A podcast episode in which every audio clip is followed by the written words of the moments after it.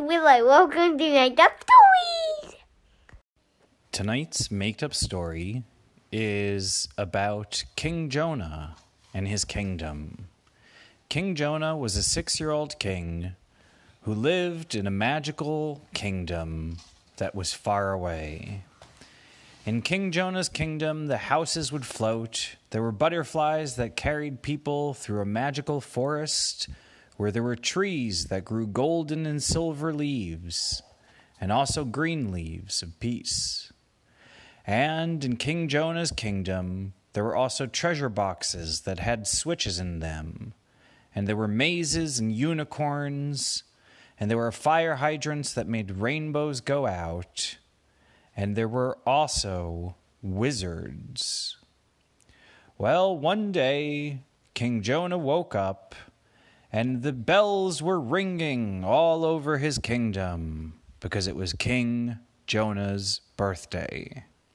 When it's the king's birthday, it's not like a regular birthday where you just get some cake. The whole kingdom has a celebration.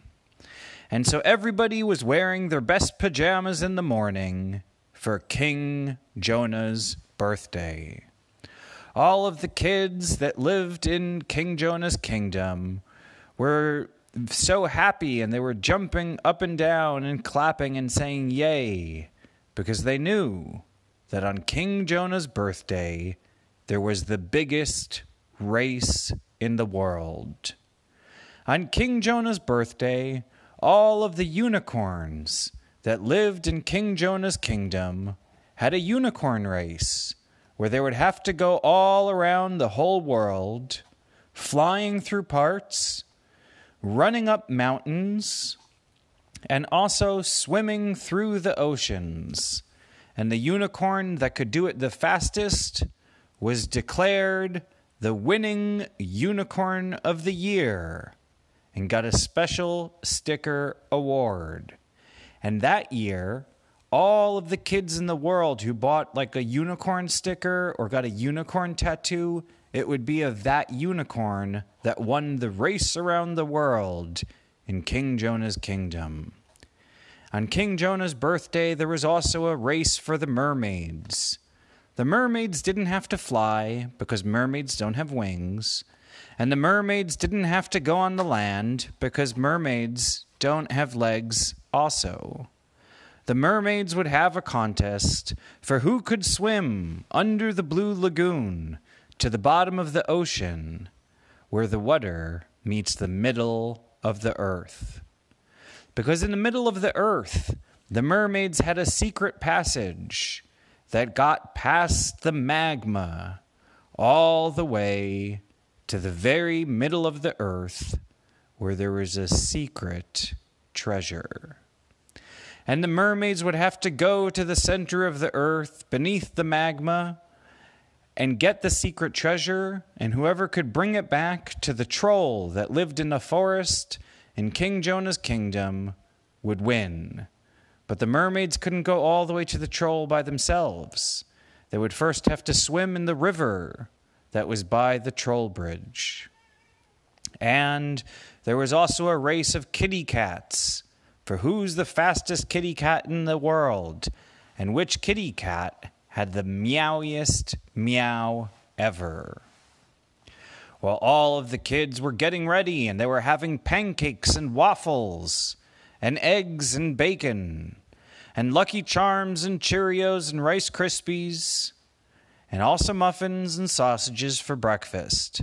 Kids could have anything they wanted for breakfast on King Jonah's birthday. And all of the kids got whistles and they got flags to wave because the race was about to start. The start of the race for King Jonah's birthday, the first race was the unicorn race. And as King Jonah was about to stand up and tell everyone, the race is going to begin. One, two, three, go. Just as King Jonah said that, there were teenagers from a nearby kingdom that started floating in on their balloon houses. and all of the teenagers that were from the nearby kingdom started blasting confetti all over the soccer field where the unicorns were getting ready to race. And King Jonah looked up at the teenagers, and the teenagers were much bigger than kids. And unlike the kids in his kingdom who were all wearing pajamas, the teenagers that were blasting confetti that was falling all over the soccer field where the unicorns were getting ready to race, well, those teenagers were wearing superhero outfits. And one of the teenagers was dressed up as Batman, and another was dressed up as Superman, and there was a Spider Man, there was a Wonder Woman, there were various teenagers, and King Jonah could see that their costumes seemed to work a little bit, because one of them, the Spider Man costume one, really seemed to be able to make confetti spider webs. And he would blast out confetti, but it would kind of be sticky. And King Jonah was worried that people in his kingdom might get caught in it. So King Jonah went to Babalu, the general of his army, the king teddy bear that protected his kingdom. And King Jonah said to Babalu, Look, all of the teenagers came and it's hard for us to start the race. And Babalu looked up at the big teenagers in their superhero costumes. And Babalu looked back at Jonah. And Babalu said to King Jonah, King Jonah, I don't think that we're going to be able to start the unicorn race right now. First, we should try to figure out what to do with the teenagers in superhero costumes that are kind of making a little bit of a mess. And King Jonah said that he had an idea. Because the teenagers were big, and because they were wearing superhero costumes, King Jonah told Babalu that he should try to be nice to the teenagers and tell them to go.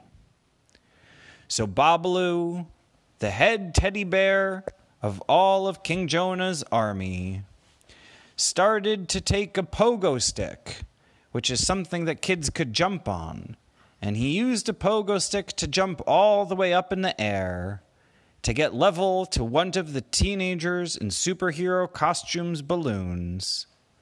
And he jumped right up to Spider Man. And Babalu asked Spider Man the teenager, Why are you here? And Spider Man the teenager said, They came with gifts to bring King Jonah, and that they were really trying to be nice.